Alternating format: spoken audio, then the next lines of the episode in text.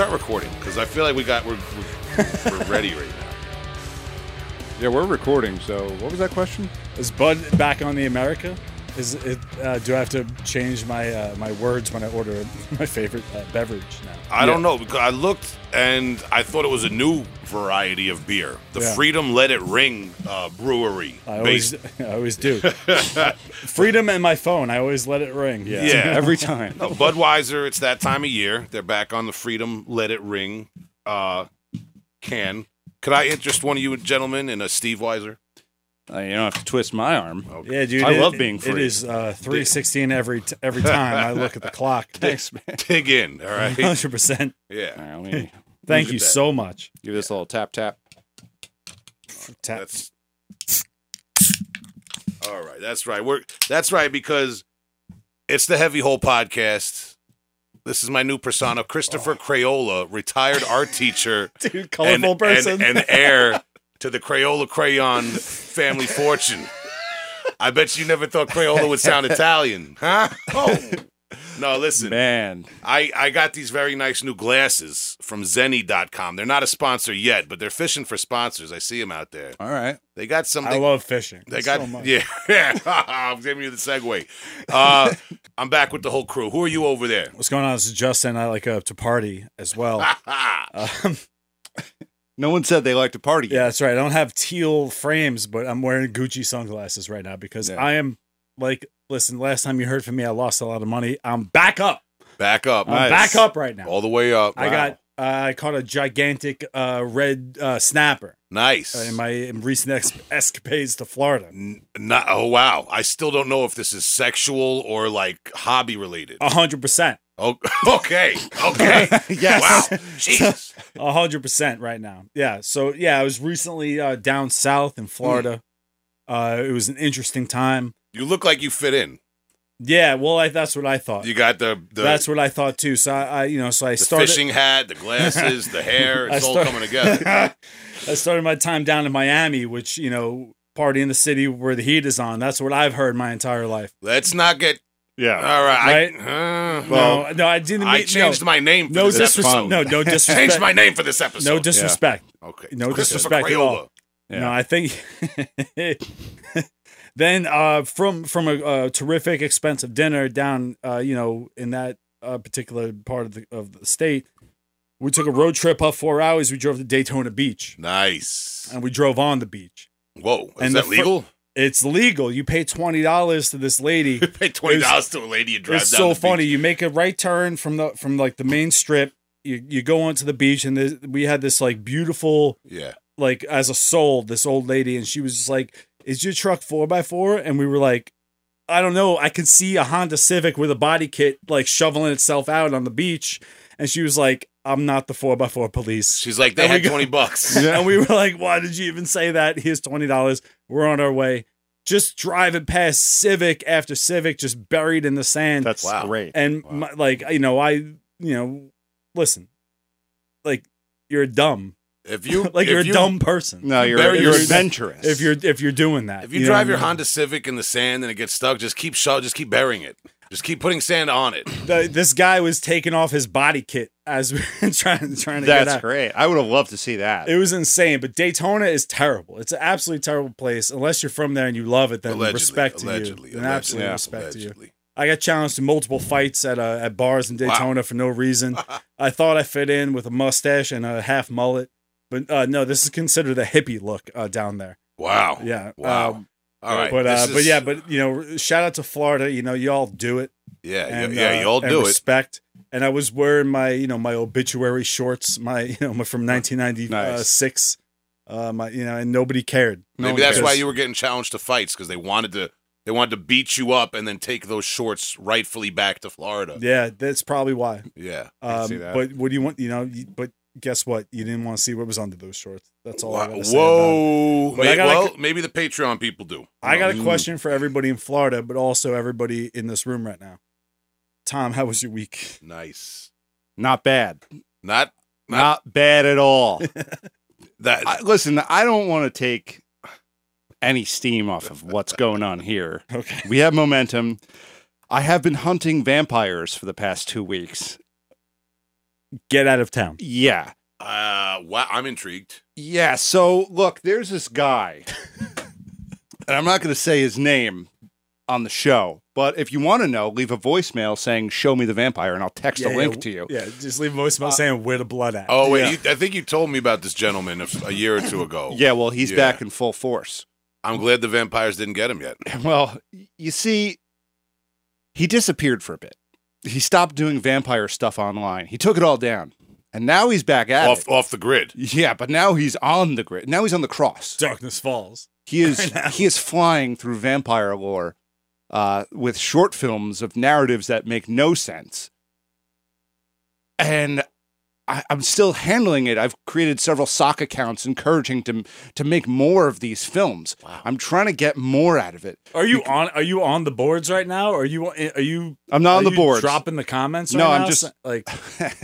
no, not yet. I have comments all over YouTube though, that Okay. are, and it's all encouraging. Yeah, I want him to make more. yeah. Well, you're my friend, and I would expect nothing less than encouragement for, for this crap. Of course. Well, that's what I've been doing in my free time. The little of it that I have, I take. I'm taking a shit and I'm going through my various YouTube accounts with with names, monikers, AI generated faces as the little uh the the emoticons, and I'm I'm trying to get a vampire to be a billionaire. Is this this sound? This reminds me of the saga of you famous goth YouTuber King Cobra JFS. Respect to that man. Are you familiar? No, I'm not. I think that this is the template. This is the archetype for what you're talking about. Oh, I, from what you're telling me, I don't know. This is interesting. Well, what I have to do with the sock accounts because I have to make sure they look legit is that I spend extra hours looking up other vampire stuff. Can uh, for for a layman, what is a sock account? A sock account is like not your main account. You just Okay. make an account like you you make a Yeah, you Gmail. s- that's you know you use it, you throw it under the bed. It's like yeah, it's like when you put your sock when you do a little thing in your sock. yeah, it's a throwaway. you, said, have fun, but you know you got to Okay, develop all them right. a little bit so they don't look like spam. I'm an idiot and I need explanation. It's all right. It's okay. I just All couldn't right. put my real name there Okay. because this What? vampire I knows didn't. me I very honestly well. didn't know. I, now that So that this was- guy believes that there's re- he, he he believes that there's real vampires. No, he walking bel- among us. he believes that he is a real vampire. Yes, he is a real vampire. Yes, a hundred percent. Okay. Uh, uh, to the behest of his children and his. Yeah, his But I wife. don't- He has he has a family. he does. Yes, He has children. yeah. I well, heard. do the undead have families? This this got less question. funny. This just got way less funny. This is just weird now. all right. Well, let's go back to Florida, or uh, where are we going tonight? Will how we we got to find this guy and have Yeah. a little intervention Yeah. or call CPS or something. I got a question. How was your week, Will? Uh, it's uh, it's been a bumpy ride the last few minutes, but getting back on track. You know, it's funny. Justin Yes, made an homage to Miami, the, the smash hit single hundred percent, by a certain pop star Yeah. who bears a similarity in name to a host that is sometimes on this show, but tonight is being replaced by Christopher Crayola, heir to the Crayola uh, crayon fortune. Mm. Tom, you talked about vampires. Sure did. You might listeners might remember. You guys may or may not. You may not even listen when I talk. I I bought this book several weeks ago, several episodes ago. What, Yeah. what- is that is that I Am Legend the book? I Am Legend, the book, which was written in the 50s. The name of the book was given to a movie that bears very little similarity to, to this book. It this is a great book. I just wanted I just wanted to catch people up to speed. This is in all reality. This is like a page turner. This is a thriller right here. And I I gotta say, I didn't hate the movie. It's one of the few Will Smith movies I will sit through. But book's better. Sorry. I'm the guy with the glasses saying the book's better. Hot take. Books better. Dude, I did it. I it. wouldn't believe you, but those glasses are so good. Listen, I believe you tonight. it's really me, Big Will, aka Uncle Buck. oh, God. That was the reveal. I took oh, the, I took the glasses off for the listeners. That was the reveal. It's really me, your host, Big Will, aka Uncle Buck, and our guest is none other than Manticore. All kidding aside, longtime cult black death metal band, however you wish to label them, they're more evil than your labels. We're going to interview them and get to the bottom of the whole story and talk about their new album.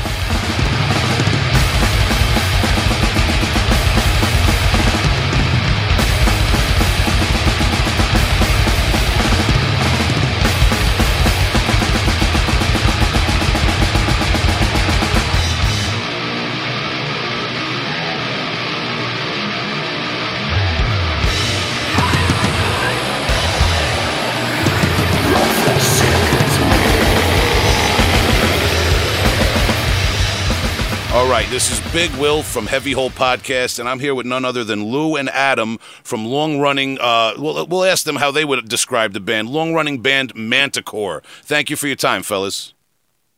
Oh, thank you. Yeah. Yeah, and and we're gonna start. Like I said, when we have multiple members, we always start from the beginning. So I'll bounce back and forth a little bit, um, guys. But we, you know, we want to get into Manticore, obviously, which I'm a big fan of. And your new album, if I got it right, "Endless Scourge of Torment," is out this summer on Hell's Headbangers Records, right? Correct. Yeah. Yeah, so what, we're July gonna get 15th? into. I'm sorry. July 15th? July the 15th coming up real soon. Uh, and we're going to get into all that and talk about Manticore. But um, let's just start off with Lou. Uh, the typical Heavy Hole podcast question Are you from a musical family? Are there musicians older than yourself in your family? Or was there anyone that steered you into heavy metal and hard rock music along the way? Yeah, my uncle taught music. My mom and dad both played all through school and like actually big enough high school bands to do like Macy's and Rose Bowl parades and stuff. So yeah, you I always tell people you rebelled by not playing music at my house. So yeah, we Wow. everybody in my family plays music at some some sort at one point in time. Do you, do you feel like maybe, like, even though you're obviously playing a form of music, do you feel like playing the type of music you do is kind of a rebellion within your family? Oh yeah, I mean nobody in my family really listens to anything remotely close to what I do, but nah, it's just what I like. Yeah, I mean, I just grew up in I just grew up in a time where you know the late seventies, early eighties. There's a lot of heavy stuff coming. I mean, you couldn't be pick a better time to be 13 than 1983 for liking heavy metal. Yeah, it sounds like it, man. I, I was I was born in '82 to give you a little context, and I've always Okay. been I've always been jealous of um, some of my older cousins and people, uh, you know, that have those cool stories. Ju- Judas Priest getting banned from Madison Square Garden to this day. I think that was '84. yeah, it probably was when they tore up all the seats and destroyed the place. Yeah, yeah, because they're actually yeah they're coming back to long, but that's a that's a whole nother story, man. Um, I'm interviewing Manticore right now. So Lou, was there anyone in your upbringing that kind of steered you towards uh, heavy metal um, and less traditional forms of music? Uh, you know, my best friend, his mom, believe it or not, when we were kids, she would play us Saxon Mhm. and Judas Priest and Alice Cooper and stuff like that. So as soon as I heard that, her playing that, I was like, oh, okay. And from there, you know, we just always look for the next heaviest, the next fastest, yeah, whatever it was at that time. So yeah, I mean, my best friend growing up, his mom actually probably made me like metal more than anybody. That's awesome. Uh, so when do you turn into um, uh, when do you like cross cross the, the the line and become a musician yourself? Oh, I, I mean, I played from the time I was ten. I played tons of different instruments. You know, like in school and band and orchestra and everything. So, I mean, my whole life pretty much. Wow. You know, but I mean, when I started playing metal, I mean, I didn't get my first bass till I was sixteen, maybe seventeen. My buddy had taught me some stuff on guitar, but I'm not. In, I was never into playing guitar, so. You know, as far as playing bass, it probably wasn't until sixteen or seventeen. Okay, and and we um we were talking before the interview. Uh, shout out to my friends Gray Skies Fallen, um, who who played a few shows with Somnus uh, in the '90s, a band that you spent some time in. Uh, Yeah. I, I wanted to ask you a few questions about that, but are there any were there any bands you were in that predate that, um, where you you got to play live or write original music or anything? Mm, Actually, no, no. I pretty much lived in the middle of nowhere. I moved to the city to find a band, and that's when I found the guys and we started Somnus. But they were start they were starting it before they found me. But I mean, it was two guys at that point, Okay, so kind of there from the beginning. so you'd say you grew up in like more of a rural area? No, I mean, I grew up in the city, just where I where I happened to move after I graduated. I was out in the sticks. You know, it was an hour drive each way to go to shows. So, I mean, I go to three shows a week, but still, it was an hour drive each way. You know, so it's it just didn't. You know, I traveled for work. It was just a lot of things didn't make it work at the time. You know, for me to do anything musically Yeah, when I was in my early twenties. Got it. Yeah, because that's why I ask. I always ask people about how easy it was to get back and forth to shows and, and things like that where they where they grew up. Um, and if you were, I mean, back back when you were coming of age, um, were you able to get to like underground uh, punk, hardcore, metal concerts? No, I mean I got to see like Slayer like, things like, like Metallica Master of Puppets, you know, stuff like that. But I lived 45 minutes away at that time from the city, and you know, until you had a driver's license, there was no buses or anything where I was at. So unless you had a friend that drove and was reliable, you didn't make it. God. And and when you say the city, are you talking about Cleveland? yeah, Cleveland. Got it. Okay. Um, and there's a, a rich metal history, even death metal and black metal history associated with Cleveland and Greater Ohio. Um, before we get into Somnus and get into that era, let, let me switch gears to Adam real quick. Uh, thanks for being patient, Adam. Would you mind? Oh, no problem. Yeah, would you mind giving us the same rundown? Kind of, um, are you from a musical family, musicians in your family, or anyone that steered you into hard rock and heavy metal? Uh, yeah, actually, my mom, I guess, played some drums in school. Nothing like serious. Uh, my dad still to this day still plays guitar and stuff, but he does like more acoustic kind of what would you call it, like Like- folkish kind of Yeah. stuff. But it's you know, it still got me into it. I started off on bass, and uh, one of my buddies, his band, like I, I wasn't even in a band at the time. They used to jam in my room. So they would leave their gear there, and it was like, "Hey, let me play your drums." And uh, yeah, like 26 years later, I'm still apparently beating on drums. still waiting, still waiting to get back to bass, I guess. Um, oh, I, I dabble with some guitar now and shit like that, but it- Dabbled well. it's, it's interesting that you guys are, are both you know multi instrumentalists and there, there's music in your family. Because one of the, one of the things I, I love most about Manticore has been your dedication to like raw quality um, in in your in your sound over the years. So it's you know you guys obviously know what you're doing. Um, uh, you know, dis- despite that that aesthetic. Yes, sorta, maybe. we're there. Fair enough, man. Well, here's a no, I question. mean, it was, yeah, we, yeah, it's, it's not just raw noise. Yeah, well, it's kind of you know it's it's like a um well you know this speaks to like the greater scene I guess that's that you guys maybe uh, are associated with is a lot of this kind of like raw metal that um uh, evokes the old school and rejects a lot of the kind of like cleaner, more uh, ti airtight production qualities of of like you know say your slam death metal bands and things like that.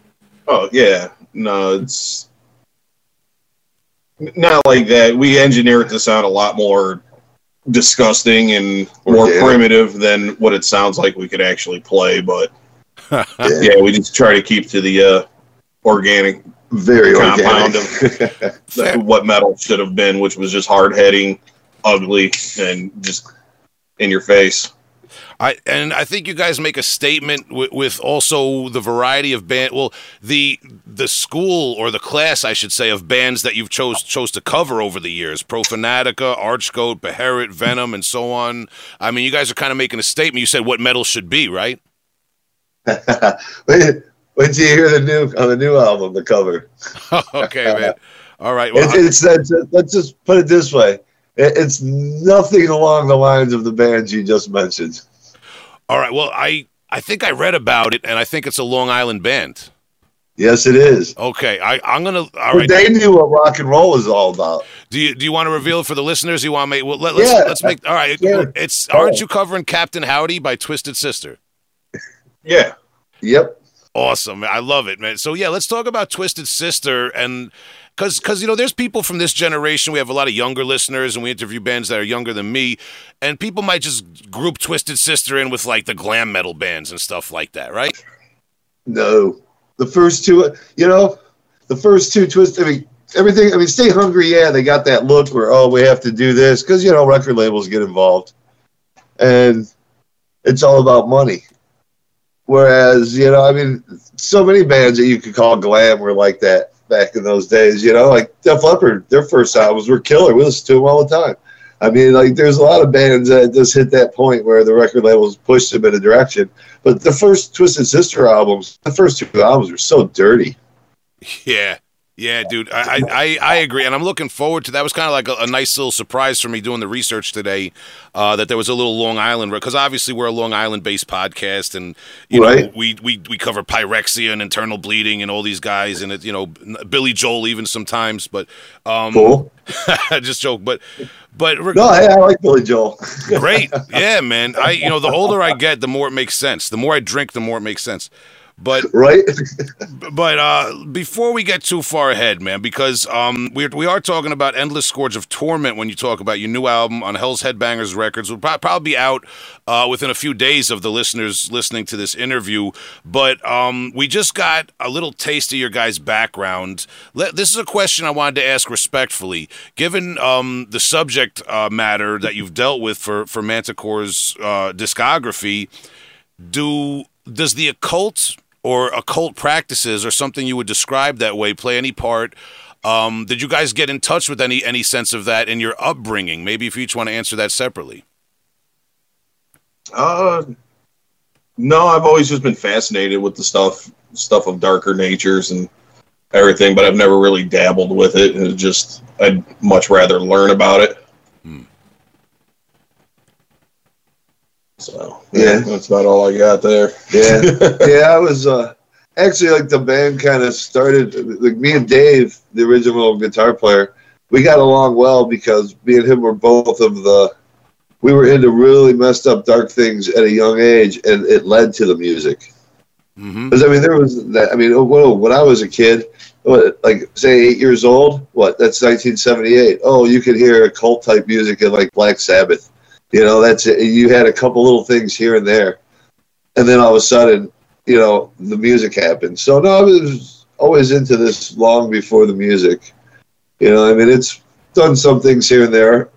Our old singer was definitely very much probably almost channeling music and lyrics. I think. Mm-hmm. I know his current project. He told me he'd never do another album because he doesn't have enough blood left in his body he would sit there and cut himself and play, and riffs would come and lyrics, and so like the early days really twisted. Now still, but not to that point. Okay, I, and I asked that respectfully. Um, I was involved in a band that had uh, members who were in, involved in like occult practices and things like that, and I left on handshakes. Uh, and I've I've always you know said since that experience that there is power in um, those sort of practice. Whether you believe it or, in, in, it or not, you know there is power in that type of energy. Um, so that's why I say I ask respectfully. It's not for everybody, but for some people, right. obviously, it is their path in life. Right. Me and our guitar player definitely are more inclined in those directions. I think yeah. than Adam. Adam's our caveman in the back that just destroys stuff, right? That's about it. Fair enough, man. Well, I, I appreciate it, man. Um, it's it's just interesting to me, and so before we get too far ahead, now we're already we're already into Manticore, but something I mentioned before I wanted to bring up was Somnus. We left off. You move um to the Cleveland area and join Somnus. Um, who you were part of for, I guess, the better part of uh, five years ish, right? Yeah. Uh, and on several releases. I don't know. Do you want to just give us your, your, your, maybe your recollection of joining that band and what the scene was like back then? Um, and for the listener, Somnus is, uh, you know, I don't know how you describe it, but maybe a little bit on the other end of what people consider like black metal and doom metal and that sort of thing. Yeah, it was definitely, I don't know how you, what, atmospheric? Mm-hmm, mm-hmm. I mean, it was like atmospheric blackish metal. I wasn't allowed to write about Satan when I wrote the lyrics, so it wasn't true black metal yeah, I guess you. Like, it, it seems like it's a little bit more on the commercial end of what people were doing in the '90s that was influenced by black metal. Well, that's the thing. It's like when that, yeah, when when we started doing that, there weren't really a lot of bands that did that. Mm-hmm. Really, in the mid '90s, you know, that were. I mean, you had Cradle of Filth, and we were definitely that. I mean, I think the guys in the band they would tell you their biggest influences were Cradle of Filth, My Dying Bride, you know, stuff like that. Katatonia, which I really like My Dying Bride, and the rest of them, I'm, I'm not really into that. But I mean, I moved here and met two guys that had been in other well-known bands in the area, Sin Eater and um, Odious Sanction, mm. and they were looking for a bass player. And Scott, the singer, his girlfriend, I ran into her probably ten shows, And what's funny is the night I finally decided to go try out for them, I went to see Blood Coven, which our original guitar player Dave, that was his band that he was in. They needed a bass player, so I went to see them and talked to them, and she got to me first. And I ended up joining Somnus instead of trying out for Blood Coven. And then we shared a practice spot. So from day one of meeting Dave, me and him were already know knew we were the twisted people in each band, and we were already talking about forming Manticore probably within you know an hour of meeting each other when I first joined Somnus even. So, but I mean, it was a lot of fun. I had a lot of fun. We did a lot of good shows, played a lot of big fests. Played, I mean, still to this day, my favorite show was we opened up for My Dying Bride in, in ninety. Uh, whenever they came to the States first, 98, maybe, 97. I mean, that was, you know, it was a good time. Those guys are great guys. I still talk to them every now and then. You know, most of them have moved out of the area, but still see them from time to time, and they're all good guys. Had a lot of, I mean, it was good time. I just wanted something ugly. Okay. And and you said Dave, that's your guitar player in Manticore, right? The original guitar. The original player. guitar player who you started the band with, and because that was the that was one of the questions I wanted to get to in terms of Somnus. All due respect to them and their music, but were obviously with Manticore. Do you feel like that was a little something a little bit closer to your heart and what you really were trying to do? the first show Manticore played was as soon as we got done and walked off the stage. Ria, the keyboard player from Somnus she was like, she looked at me and she said, "That was great, and that's where you belong. I can tell." And it's like, well, yeah, that's where I belong. I've told you guys forever. You know, I was always the one pushing to go. Let's get heavier. Let's get let's throw some heavier stuff in. But wow. that's okay. You know, they did their thing, and then I got to do mine. So yeah, yeah, yeah. I, I love it, man. And um, yeah, and there was a number of releases there with with Somnus. Um, the, just you know, I always give reference to the listeners as we go along. Uh, Awakening the Crown, the full length in um, '99 on Root of All Evil Records, is something people might want to go back to. And you guys did a split with Theater of the Macabre too, kind of a cult band. Yep, they were on the same. They were on Root of All Evil. Yeah, Earl was a great guy. Rest, you know, rest in peace, Earl. He was a good dude.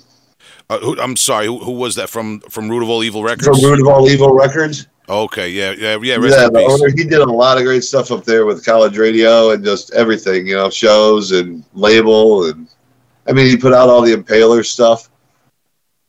Uh, a lot of these guys, um, yeah, rest in peace to him. And um, you know, we've we've talked with other guests about Don Decker and Eric Grafe, Grafe, and a lot of these guys that were very active in that era in the Midwest. Yep. Oh, it was. A, we're a depressed part of the country. mm-hmm. you know, I mean, it's the '70s killed the Midwest, so everybody now, it, you know, Birmingham was great for that sound of Sabbath and Priest and all that because it was a steel town. Same thing in the Midwest; they're all just pretty much former steel towns that we all got to grow up watching slowly die. So, you know, it's just a lot of here. You know, it draws us in. Yeah, that's um, I, you know I I've I don't know Cleveland as much as I know parts of upstate New York, but uh, don't they refer to this all and and and Pittsburgh too? I believe in certain parts is like the Rust Belt, right? Yep. Yeah, for for our listeners who aren't from the area, you could you could you could look up the Rust Belt to see exactly what he's talking about. I mean, it's a well documented um, uh, historical fact what he's talking about now that happened in a lot of areas of the United States back then and you're you're touching on something that's very um, close that I bring up a lot on, on, the Heavy Hole podcast is, and something that you said even before. You, you know, you said something before about um, you know, being a 13 year old kid in the early 80s getting to heavy metal was the best time. Um, right. But there was something I think, uh, you know, whenever I read and go back, there's something wild about the 70s and early 80s that seemed to be lost over the years into the 90s. Uh, would you agree with that? Oh, without a doubt there's we joke about all the time, you know, because the guys I work with, Adam included, they love to call me old, you know, and it's like, but I remember all the fun times, you know. It was mm-hmm. different back then. You could do things, you know. I, I don't know, man. If we would have grew up with social media, life would have sucked. to be honest, you know. Yeah. We didn't need that shit getting out on social media. Uh, yeah, I'm. I got in uh, just under the uh, radar, man. I, I graduated high school in 2000, so like I was just, ju- just like the last generation or so that didn't have too much of that, man. But uh, yeah, I, I you know I look back all the time. But um, now moving along, Adam, not to neglect you, what um did you have bands that you were active in, uh, you know, making original music and playing live before Manticore? Uh, yeah, I had one briefly called Emaciated Entrails. It was just pretty much like a brutal death metal band. Uh, one guitar player actually ended up playing guitar and regurgitation for a little bit, and then uh, we split up because the singer was um, oh less than professional to work with. Let's just put it that way. He was a singer. He was a singer. All right. and then uh, no, I ended up playing phone tag with Lou for a little bit, and finally met up and tried out, and rest is history. All right, fair enough, man. And um, l- The I- song he wrote that night, played drums to. We still play it live in our set. He wrote drums to it during the tryout. So No, yeah. don't let him underestimate that. No, fair enough, man. Fair enough. And and um, something I saw that I did want to ask you about. You did a short stint performing live for Archgoat, no? Oh yeah. Yeah. How did that come about? Uh, I was working one day. I got a call from uh, one of the guys from uh, Hell's Headbangers that was telling me that uh, Archgoat's drummer was having a problem getting in. Like, I guess he couldn't get a visa or something like that, or time off work. And uh, since we're the only band that was actually on that fest, that uh, music styles were pretty comparable, they asked me if uh, I'd be interested in doing it, and I was just like, yeah, well, yeah, why wouldn't you? Fair enough, man. How how was that? Tour? I mean, you know, with, with all due respect to your privacy, but how was that tour, and how was it interacting with those guys? Oh, it was great. It was great. It was uh, uh, Dave, the original guy from uh, Manticore, came down, helped me learn uh, their set pretty much in entirety. Him and Lou. So it was like I was already pretty much well versed in playing the songs by the time these guys got there. And then when I uh, met up with the uh, Archgoat guys, we uh, went over it a few times and drank a lot. drank a lot of beer and uh, yeah, just ended up going pretty decent actually. That that's pretty interesting, actually. So, like the the whole band Manticore was kind of involved. Like they kind of pre- like pre- prepped you and were there. They were almost like a rehearsal session, Archgoat in a way, right? Yeah, pretty much.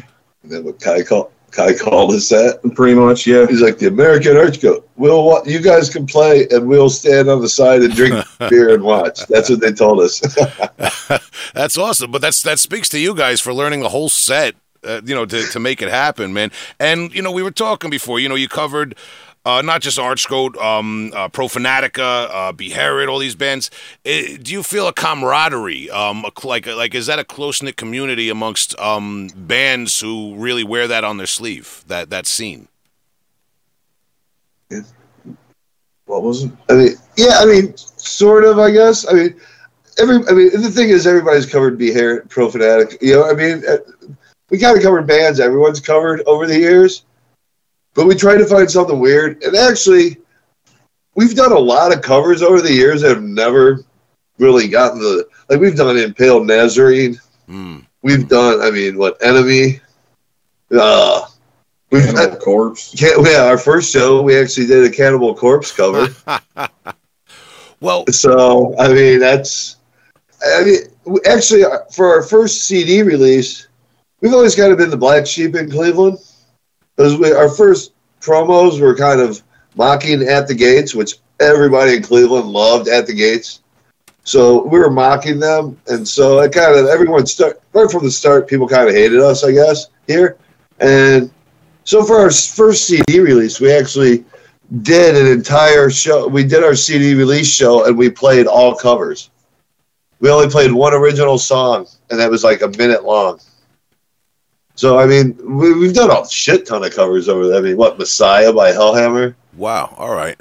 Uh, I mean, Well, yeah, damn, I mean, I couldn't even if I said oh obituary. That, it's interesting to me that you've covered obituary and Cannibal Corpse. Um, dude. That's Adam. That honestly, me and Dave are the vile, satanic black metal, and same with Tim. That's what we like. Adam was never a huge black metal fan, and so he was always from death metal. So no matter what we wrote, it was always going to have a death metal vibe to it. But I, the vocals on obituary are ungodly. You know, on early obituary, mhm. cats on the duct. Uh, it's uh, yeah. I mean, that that was playing obituary is fun. I like. I mean, that's some really dirty, simple stuff there. Uh, yeah, man, it's, it's classic for a reason. And animal always inject the death metal into whatever. Yeah.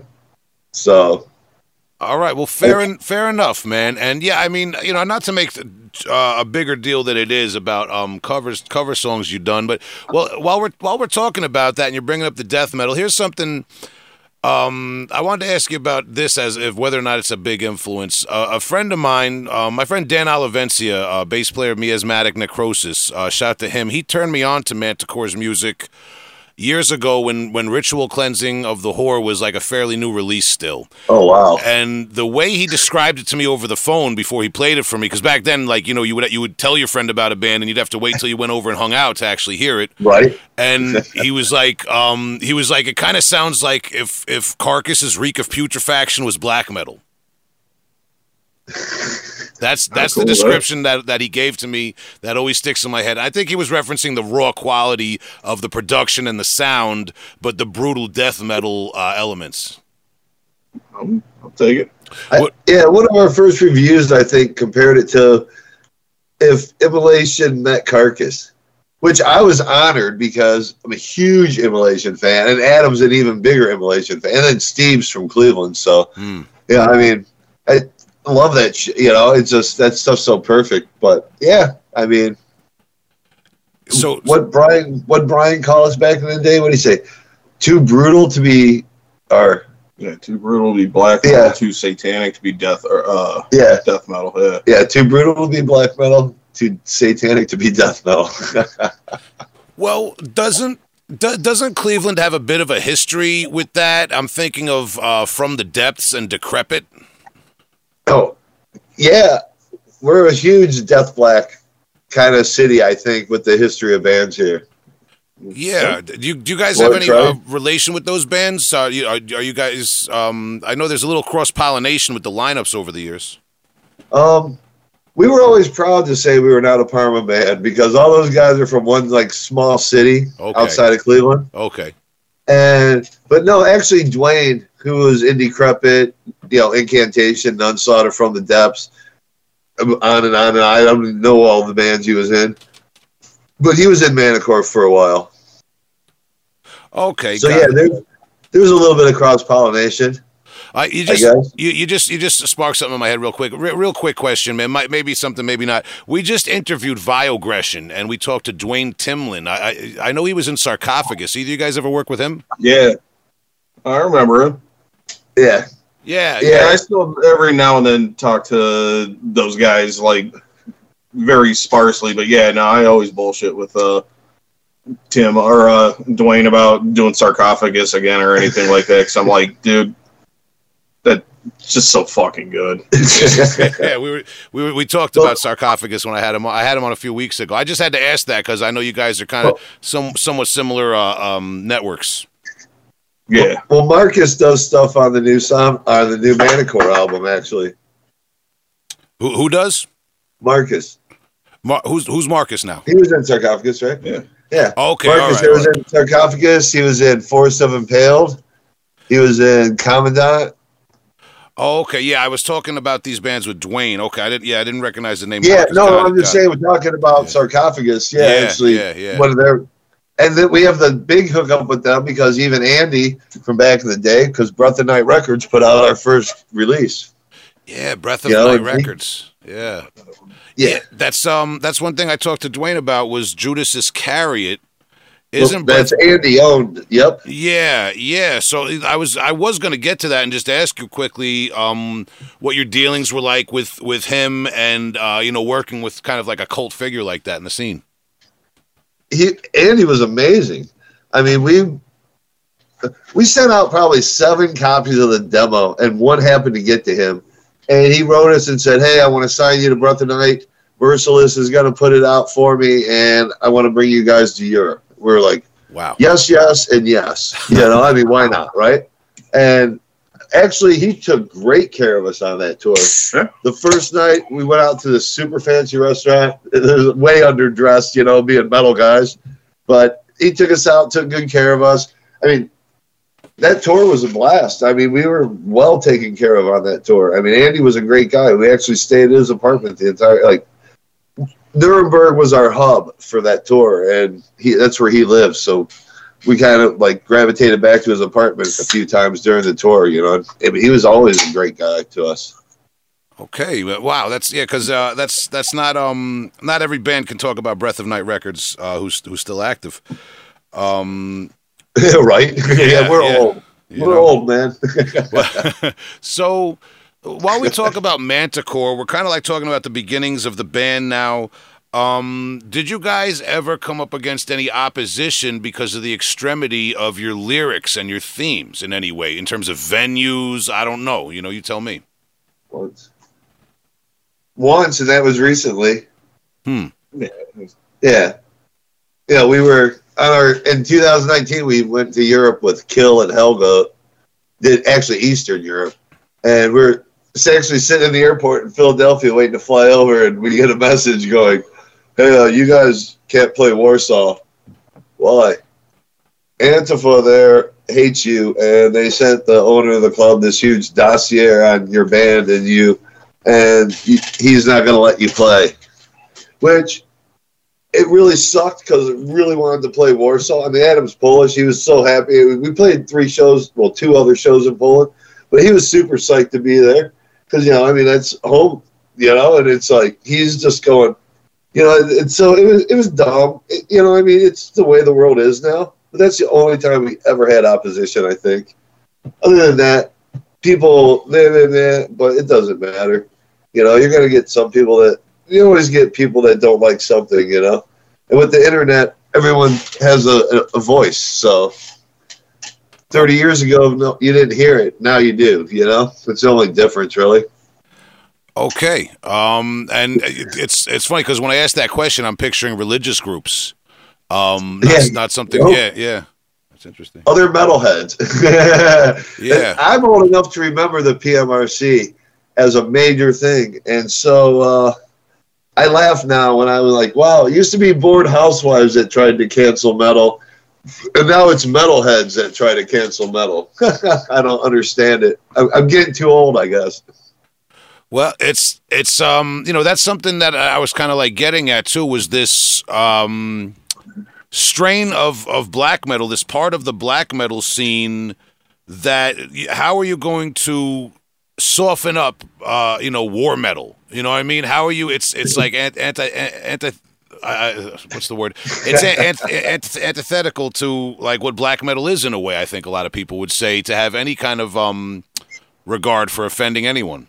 Would you agree with that? I grew up with George Carlin, man. You know, like, Yeah. yeah. I don't, I don't, I I don't believe in like. If you're offended, like, there's plenty of things that I personally don't like. I just don't put myself to where I'm around those things. It's really simple. If I don't like something, it's amazing how I have hands. I can change the knob. I can eject something. I can move to a different website. Whatever. It's not that hard. But you know, now, hey, get your 15 minutes of fame, go online and rant or whatever. And oh, I can't believe some guy said something that offended somebody over there who might not. I don't know. You know, it's so dumb anymore. Yeah, no, metal shouldn't have any care about that. It's not for everyone. I miss the days when you actually had to hunt out bands. Like I miss the days when you would get a, you know, a little three inch by two inch flyer added into a mailing from somebody, and you would write a band and say Singapore, and it would take three weeks for them to get it, and then they would write you back. Three weeks, you'd take more. Then you would send them money for a demo. And by the time you, when you saw the flyer, by the time you had the demo, it was three months later. Yeah. but you had to work to find that stuff. Now you just go online and go, "Oh my god, I can't believe people do that." That offends me. It- It's you know, it's there was I a- don't know. It's a, it's a different time. there was a very clandestine nature to it many years ago that's Yeah. um, lost nowadays. You had to actively search it out. Yeah. Underground means underground. You know, I don't. Everything being available at your fingertips is not always a good thing. Yeah, yeah, I think that there's there's a lot to be said for that. Um, and with with Manticore, with like you know, while we're on the topic of like um the themes and the extremity, where does you know? I mean, it might seem like a naive question or an easy question, but the extremity towards Christianity. Um, and and is it just Christianity in particular? Where where does that come from uh, for you guys? I don't know if you each want to maybe answer that separately uh, in terms of the band. me. Uh, I personally just am anti. I, I actually, it's not just Christianity. There's actually a song on the new album called "Abrahamic Obliteration." So So it's, it's so the- it's it's the big it's- three, pretty much. Then It's it's yeah, it's the big. Well, everything root stems off those big three, and oh. You're a Christian, okay? Well, you get divorced. You're a Protestant. You can't. You're a Lutheran, or whatever it is. You know, I mean, it's just it's all it's all just branches off of those. Those pretty much encompass the bulk of it, what controls the world. And that's what I don't like is just the control that people let it take over every aspect of their life. Look, that's great. Believe in whatever you want. I could care less. It's just at some point you have to be a rational thinking person and go, I can make a decision for myself. So that's where that hatred comes. It's just, it's, I think it's almost to this at this day and age, it's almost just like uh, I'm trying to think of the word. It's uh, it, it almost just is like society. Well, it, it's you know, it, well, you know, we live in a Christian uh, society, I guess you could say, in a lot of ways. You know, um, oh, definitely, w- definitely. on on that note, with the way things are going, you know, I usually don't really go get this real on the podcast, but here's a question that I just want to pose to you.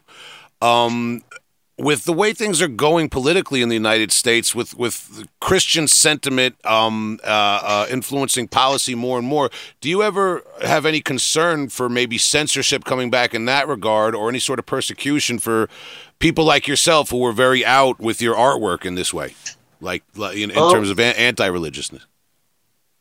I don't really worry about it. Do you? No, I'm more worried about people just being fucking retarded.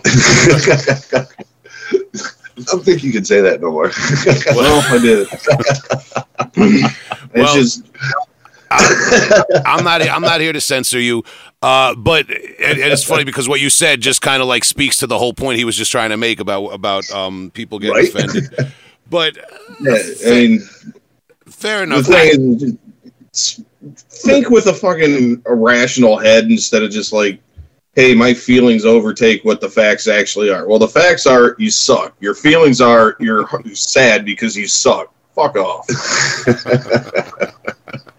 All right, man. Well, we love humanity over here. nah, you know what, man? Because because we're we're having a real conversation here, and Oh, yeah. um, it's you know I wouldn't expect uh, the band Manticore to to to be holding hands with anybody over here, so it's fine. Yeah, Um, we, we don't. but but as we as we push on, because um you know th- this is the type of thing where we could get hypotheticals all day. Uh, Right. I I do want to talk a little bit. You guys are um. You you've released a lot of material over the years by way of full length EPs and several splits, um, but there are periods of inactivity, um, or anyway periods that we may see as periods of inactivity. Do you guys take breaks, or are you like kind of always writing behind the scene and you're just carefully curating when to put something out? Eh, I guess to be completely honest, I don't want it to sound wrong, but we're kind of like a lazy band. We're a lazy band. no, we just Tim lives an hour and a half away. and not so much as that, but it's just it's personal life takes over, and I mean you got to work to survive, so it's you know you got to get ahead of the game while you can, and then you know when you can actually have the fun to do stuff. That's why I say it's kind of like a lazy band because it's just everybody's Yeah. just busy. I mean, we're all busy, and it's We all have Some- houses, families, kids. sometimes the music has to take a back burner, but it's still there. Everybody still pretty practice. much, uh, we still practice, get together. yeah, writes independently at home and stuff like that, and we just bring ideas down. But it's just you know, life catches up to you, man. Fair enough. Um, and that's I wouldn't say laziness at all, man, because you know you guys are dealing with a commute and you're dealing with um uh you know adult issues, work and family and things like that, man. You know, there's Yeah. a, lo- a lot of most bands end up going that way. You know, by the time you turn uh, into your late 30s and 40s. That's just how it is. That's why I tell all these younger, younger bands, get it out now. Go tour now while you're in your 20s, man. You know. Uh, um, yeah, that's, that's basically it. You're by the time you hit, you know, our age or lose age or anything like that, it's Ancient. oh yeah. Um, you know, you don't want to sit in a car for six hours anymore. You're like, shit, dude, my come on, back hurts. My hip hurts. Yeah. have cardiac arrest. Right? You know who I always give, give it up for is um uh, uh, uh who, who's the gentleman from uh, Embalmer, the drummer? Uh, is that Roy? Oh, Roy. Yeah, yeah, Roy, yeah. dude, He- I was in Embalmer for years, like four or five years. Embalmer, Roy is awesome. yeah, he's I I uh, I'm not sure exactly how old he is, but I know he's been in that band for a very long time. Yeah, he's he's the original. He is the Embalmer. Yeah, yeah, and I love Roy, man. Yeah, he's been in the band since the beginning. he and just and just shout if anyone's listening, he has an open invitation to this podcast. I've reached out, um, so if he's ever interested, he's got an open invitation, man. But um, I'll send him a message. yeah, dude, I've been trying I've been trying to get him. I don't want I don't want to bother the guy, but um, you know, much Oh, he's much respect. retired. What's that? He's retired now. That's how old Roy is. So when everybody calls me old, Roy's even older. I love you, Roy, if you listen, man. If you hear this, Yeah. Res- respect to him, man. But you know what? I got to give a quick shout out because a month and a half ago for my wife's birthday, we had a band come through here and play, and their bass player is old. We had the Mentors play in my basement. If you like the Mentors, really? you Okay. remember them? Oh yeah, it's, They played in my basement for my wife's birthday. th- that's pretty crazy, And- man. What are you friends with them or something? Oh, I just had an opportunity to book them. Okay. And since, and you can put this here, don't edit this out. And since I don't like the people at the bars in Cleveland, I refuse to book the show at any of their bars. So I made it a private invite only show for my wife's birthday in the basement. But I had a chance to book them, and they were fine playing at a show. Like here, they were like, "Yeah, we'll play a party." So they, but Steve, I mean, Doctor Heathen Scum, man, he's he's up there, but he is an awesome dude, man. Still out there doing it, and he kicked ass. They sounded great. I just had to give him a quick shout out because we're talking about old guys in metal. Uh, of course, man. Yeah, and I just, I just brought up Roy. You were talking about uh, your joints and your back. He's a drummer. I mean, for the drummers, it's an extra step, too, Right. man. It's crazy, but re- respect respect to the older generation. Um, you know, pioneers. I'm not trying to uh, uh, clown on anybody either, man. Um, uh, oh you no know, way! much much different generation uh, than, than than what we got now in terms of the metal scene. But we we interview younger artists too. Um, so so moving along now, you guys got uh, Endless Scourge of Torment, um, the Endless Scourge of Torment. Your new album's coming out on Hell's Headbangers Records, who you've worked with a lot over the years. Um, Hell, is, Head, is Hell's Headbangers based out of Cleveland? But close to it. But yeah, Medina, Valley yeah, they're like half an hour south. Yeah, just half hour south of Cleveland itself. So technically, yeah. Cleveland. you know how New York is? It's kind of the same thing. Cle- if it's within an hour drive, it's Cleveland. Yeah, I live about an hour outside of New York City, but uh, you know, I might as well just tell people I'm from New York City if they're not from the area. I worked. you know? I did a job in Amity years ago, so you're probably close to there. Oh wow, yeah, I'm uh, about 15, 20 minutes away from Amityville. That's funny. Okay. Yeah, yeah, yeah. Well, it's funny of all places you visit Amityville. you know I, what I mean? I had a job there. You know, I spent like three weeks out there actually. That's that's funny, man. Um, the, the, right now, actually, Amityville Music Hall is is one of the prime spots for underground death metal and grindcore and all that stuff on Long Island. Dude, what's a better place to play than Amityville? I mean, come on, you know. yeah, yeah, no, great, great scene going on around that place, man. Um, but uh, so I just wanted to get into this new album a little bit. Um, you know, we went off on a few tangents there. Now, do I have it right that this is your first release since 2017 split with Obeisance, Bestial Mockery, and Witch King? Nope. No, okay, correct me then. Last year we put out a, we put out a, okay. We record this album was recorded in 2019, Okay, Yeah. so it was recorded before we did the European tour. It just never we just never were in a hurry to release it, and it just then COVID hit, and we just really didn't care then because why release an album when you can't do nothing? So Mm. on that tour, Antonio from Blasphemous Arts Records in Italy asked us if we wanted to do a seven inch. We told him we would, but we wanted to do a split with Kill because we've toured with Kill a bunch of times now. We're actually going to tour Mexico with them later this year.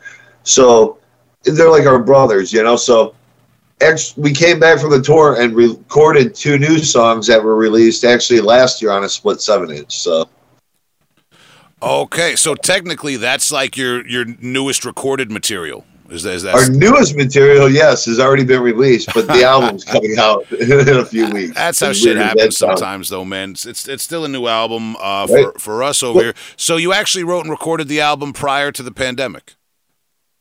Oh yeah, Wow. All right. So I, a lot. I've talked to a lot of bands who had an album come out like right before the pandemic, and they had to cancel all their tours and all their shit and everything, and blah blah blah. Did Yeah. you guys have things booked that you had to cancel? No, Well, that, no, we don't that's play a lot of shows. Yeah, actually, We, you guys are. like, huh? I'm sorry. Go Oh, ahead. go ahead. Oh, I was gonna say we're just kind of we're like really picky with shows. I see. You know, I so- see that. I know you played the Obliteration Fest with a lot of um, kind of like-minded metal bands from the area uh, just recently, right? Just earlier this month. Well, that was all Ohio bands, so yeah. Yeah. And then this other show uh, I just saw on your social media. If I got this right, it's the uh, Sangre de la Bestia Fest in, in Mexico. Yeah, that's uh, actually uh, what three or four shows we're playing with Morbosa, Dodd, and Kill. Okay, got it. Yeah, yes. Oh, actually, uh, I think Morbo Satan from Peru are doing the shows. Astaroth are doing the shows. A couple other bands. I, I, it went from us and Kill to all of a sudden there's seven bands doing the shows, and I just, sorry guys, I don't remember everybody. well, it's on your social media. I got it here, but yeah, um, it's a big lineup, and it looks like a lot of bands that um, go well on a bill with you in terms of sound and what they're about. Yeah, it, which is weird because, I mean, Adam, will, Adam can tell you more because we get lumped in with Black Death. All like we get lumped in, which is fine, but we get lumped in with war metal bands all the time, and I don't think we have ever been war metal. No, Do you? no. Not at all. I, I just we always end up playing with war metal bands, and it's just I, believe me, those guys are great guys. A lot of great friends of mine. I just don't see it. You know, I guess I don't know who else to lump us in with. I, I guess it goes back to the uh, like too satanic for death metal and too brutal for black metal kind of thing you were talking about. right? because I, you know, I see it. Like I don't, I, not that I think you guys sound like Beherit or Blasphemy or something like that or Revenge or whatever, but I can Right. see you guys sharing a bill and it making sense. There's something there. You know, it's kind of like because because those war metal bands for a guy like me who's more into grindcore and brutal death metal, that's the kind of black metal that makes more sense for me when I want to listen to it. So like, and Manticore makes a lot of sense for me to listen to as well. You know what I mean? It it all kind of clicks in the same vein, I think.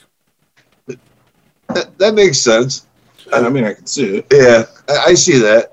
Go the new album, though, I think it's there'll be a couple more mellow moments on the album. I mean, there's still plenty of holy shit grind, you know, parts on the on the our full songs even on the album, but we definitely like. I think we have our. It's funny for Adam being the least black metal guy in the band. I think we have the most black metal song we've ever recorded on this album. and actually Adam wrote the entire song. So it, it all comes he out. actually wrote it on guitar and brought it down actually with drums already to it and everything. So How, how often does that happen uh, uh, with Adam with with writing um, the songs in terms of guitar? Um, I don't know. It's, he's done a couple riffs here and there. it's happened a little bit more often than I would say it hasn't. Well, I well that that that makes me think of um, I if I'm if I'm maybe I'm wrong, but the split seven inch with Nunslaughter, didn't you guys do a little bit more of a doom metal sound then? Nunslaughter.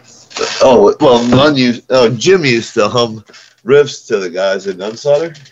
Well, didn't you do a split? I'm sorry, maybe I got something wrong here in my research. No, we didn't do a split with them. We've never, we've actually never done a split with those guys. Though we've talked to them for what we talked to Jim about doing a split for 20 years. Eh, And what we were going to do always, we always talked about us covering a Nunslaughter song and Nunslaughter covering a Manticore song. That would be that would be awesome, man. And much respect to Nunslaughter. yeah, I got I, I must have had a little flaw in my research here. It's all good, man. We don't have to get into it. No, that's okay. But But um, we, it's, it's weird because we're both from Cleveland, but we, two, what, a few weekends ago in Cincinnati, I think that was only the second time we've ever played a show with Nunslaughter. wow, okay. And we've shared what they've, they've lived here for 15, 16 years, 17 years. They've been a Cleveland based band. Yeah, is is the guy um named Don of the Dead? Is he still with that band? Yeah. Oh, yeah. It's He's like- Nunslaughter is not. He's like the long running guy behind it all, right?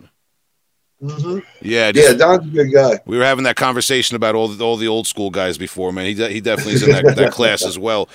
Um, well, I you know I've had you guys on um, for a while now to be respectful of your time. Um, I, I, I appreciate it, and as we wind down, um, you know, I did plug several times. Uh, Endless Scourge of Torment on Hell's Headbangers Records, July fifteenth. Um, people can look for that in all, all formats, and you have like a, a huge list of splits uh, that you guys have done with uh, Necrolocaust, Grave Upheaval, um, oh, like I said, Obeisance, Bestial Mockery, Witch King, and Kill. That's that's Kill from Sweden, right?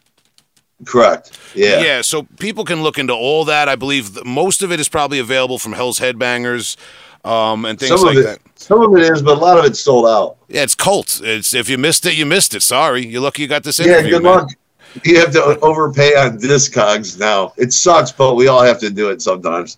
I'm I'm not going to reveal what I've overpaid for on it, but I yeah I've done it. Hey. Um, I- you know, I don't think I've overpaid for too much, but you know, there's a few things I would overpay for. well, o- overpay in terms of the the quality of it, so maybe, but overpay in terms of my budget every once in a while. Um, well, that yeah, that's different. but now nowadays we got to watch. But um, Lou and Adam, here's my here's my question. I always wind down with. Uh, if you guys each want to take a turn, I ask you to recommend one older album or demo or EP, whatever, one older release and one newer release by any artist, metal or otherwise. There's no hard and fast rules, just something from back in the day and something from the last few years uh, to recommend to to us and the to, to me and the listeners. Go ahead, man. Oh, you want me to go? Yeah. I know what I'm going to pick. See, I'm going to appeal to your Long Island interest because Nice. I would say if you're going to listen to anything from back in the day, you should listen to Fire Down Under because Riot is one of the greatest bands that ever fucking existed, in Wow. my opinion. And they got screwed so bad. Well, not even that. They screwed themselves. They they were a, a train wreck of a band as far as personal shit went, but they were a great band that's so overlooked. That would be my one of my all time listens to, which Adam bought it for me on vinyl this year. So thank you, Adam. That's and then honestly, anything newer, newer. See, here's where uh, my people are gonna go fucking poser because honestly, like I'm on this kick of the shit I hated in the '80s that I listen to now. And there's a band out of Sweden Oh yeah. called Crazy Lixx, and they sound like an '80s U.S. glam band, but they do it perfect. And you know, yeah, people can go, "Oh, yeah, yeah, black war metal." That's fine. sorry guys. I mean, we've gotten weird looks pulling up the gigs listening to Sweet. So it is what it is. I like a lot of different shit other than just metal. So All right. Well, I did hide my Winger and Queensryche cassettes before we started the, the Skype. Oh, So Hey. that Queensryche. hey, um, when I was in Embalmer, me and Rick wore out probably two or three Operation Mindcrime CDs when we would go on road trips because everybody would pass out and fall asleep. And me and the old singer Rick, we would just throw in Operation Mindcrime and sing it word for word, like probably five times in a row. You know, when we were on road trips. hell yeah. Even I- Manticore, we listened to. That's a mandatory road trip album. Is, is Operation Mindcrime. Ag- Yeah. Agreed, man. Classic. Now I gotta, I gotta, um, get get a hot take here though. Have you followed, uh, or are you do you are you interested in even the the, the new singer era, Todd La Torre Torres Dude, era? Todd La Torre's a beast. I, I agree. I agree. I've been waiting for them to come back ever Adam, since like check in on this one because Yeah. you're a drummer. Yeah, oh, no, dude's got his pipes, and I mean, he played uh, drums on the last album, so I mean, when he played drums and sang on the last album, I was like, all right, it's his band. It's fine. Like I gave up as as a longtime Queensryche fan who didn't want to like it. I I I'm like, all right, man, the guy's got it now. yeah. I mean, I gave it its fair shot. It still ain't, you know, Operation Mindcrime or you know the Warning or any of that shit. You know, anything up to that because that basically just fucking legendary. You can't touch it. But dude did good. I mean, A hundred percent, man. man. And I'm just, you know, Yeah. yeah, it's obviously never going to be Mind Crime or Warning, but it's also not Q2K or Here in the Now Frontier. Okay, I'm just happy oh about that. no, no, or Operation Mindcrime Two, which Ooh, was ooh, ooh. that mind crime was just throw that shit away. I, I, I, I, I don't like it when you say that because I try to convince myself it was all just a dream. Mind Crime too. I, I, it, was a bad- it was all just a dream. It was all just a dream. crime. Oh man. Uh, All right. So, uh, so on, Adam. We're Go- waiting for Adam's old school band, though. yeah, I want to hear Adam's old school band. go ahead, man. I mean, like I said, I've known him for since he was 20 years old, so I'd like to hear, and I know what he listens to a lot because we hang out a lot. So, but uh, it's gonna be yeah, I try. no, it's actually, and I do love that album. High and Dry is a great album, but uh, man, if I if see, I, I don't have like. I've got a couple, man. So, like, here, I'll hit you with a couple that are my earlies. So, I mean, Alice in Hell, Yes. gotta have that. That's I- I Annihilator. listened to that the other day. See, he says that's early, which is funny because I had already graduated high school and was living on my own when I Your saw early is tour. when they were still hitting sticks on rocks. Um, I've actually, uh, you know, the first couple metal churches, but I've uh, got a newfound respect for the uh, um, early Mike Howe era. Like uh, Blessing in Disguise is actually one of my all-time favorite rippers. I, I really fucking love that album. Badlands was on the radio earlier. And then um, my other favorites, I guess, old schooler, if you will. Well, well, I'm sorry. What was that last one? You cut out for a second. oh, did Oh, you hear White Zombie? White Zombie. Okay, which album? Lost Exorcist, though. That's basically the only one you need. Uh, Lou and Adam of Manticore, I really appreciate your time and your recommendations and your stories and keeping it real with me. Um, thank you very much. Uh, Endless Scourge of Torment is the new album out July 15th on Hell's Headbangers Records. I urge everyone to go check that out. Any parting words for fans of your music and listeners of our show? No, I mean, you should probably see us while you can because we don't play a lot, and I'm getting older. According to this guy, so I'm probably going to die soon. So we only have so much left in us. About it. so, I mean, you want something ugly? You know, get a hold of us. Fair enough, man. Uh, and I think that about says it all um, about Manticore from Cleveland, Ohio. Thank you very much for your time, guys. Hey, man, thank you. Yeah, thanks for having us.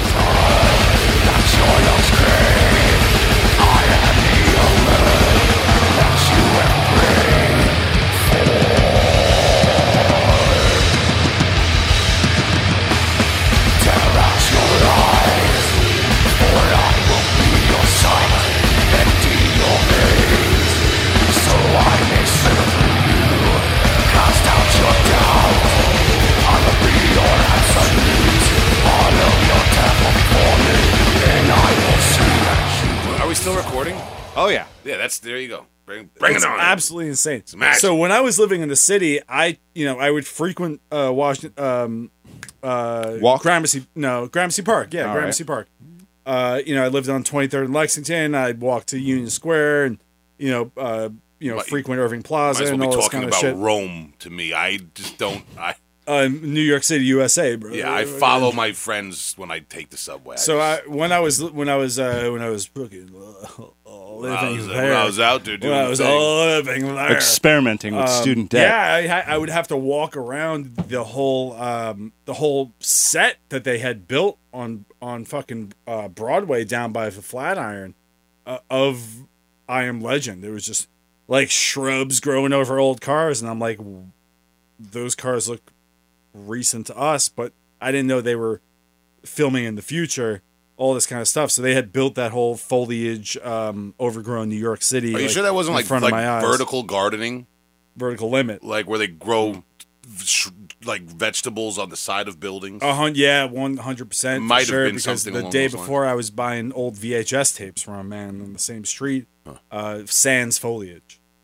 VHS Mm. VHS tapes sans foliage. That's that sounds like a hipster band name if I ever. Yeah, it's cool. It's my new record coming out. uh, yeah, it's weird because a lot of times you hear instrumental uh, bands who can't find a vocalist. I this is actually just only vocals. I have no band. Can't find Wow. a band. yeah. Can't find a band at all. Yeah, so That's a dilemma. Speaking of only vocals, I believe we have a voicemail, Tom. Yeah, I love, I love when people leave us messages I'm on of only vocals. That segue is on fire. I greased, I greased the segue. catch catch me naked on onlyvocals.com. All right. All right. Hey, Heavy Hole. This is Ian calling from Memphis, Tennessee. Longtime listener, first time caller. Uh, calling to say you guys have a great podcast. Love listening to it. Love all the alleged stories. Also calling to put a little spotlight on some Memphis bands that are doing some really cool things. First, Excavate just put out a release on Maggot Stomp. Some really killer stuff. We got Ritual Fog, uh, kind of some stompy death metal, just put out a demo earlier this year. We got Knoll, probably seen their name around before. There's some really young guys touring all over. They did a tour with Backslider and Cloud Rat, touring with all sorts of cool bands so far. Really excited to see what they keep on doing. We got Corroded with the K. They're about to put out a release. They're kind of more grindy stuff. We also got this band called Grave Lurker. More punky death metal. All about Robin Graves. Dude, just debaucherous stuff. Then we got Autolith. They're kind of more doomy sludge kind of stuff. Really killer band recording a new record, so they'll be putting out something imminently, hopefully. Alright, thanks for what you do. Support your bands. Thank you. Bye. Yeah, Wow. Excavate Yeah. is like one of the coolest band names I've ever heard. It is. Yeah, that's one of those Excavate, band names where you're dude. like, how has that not um, been used by a huge band? Because it's a great Yeah. name. Yeah, Yeah. it's a really Uh, yeah, name. Knoll I've seen around a bunch. They're uh, they put out an EP. Oh man, I I- I have lost track of time, but I know recently. Go I- ahead, off the cuff, dude. They did it. They did it well. I heard their latest EP, and it was uh, on Twen- point. twenty aught. Yeah, it was uh, pretty good. Um, I can. All right, go ahead, Will, because I don't want to. I don't want to ruin this meaningful talk.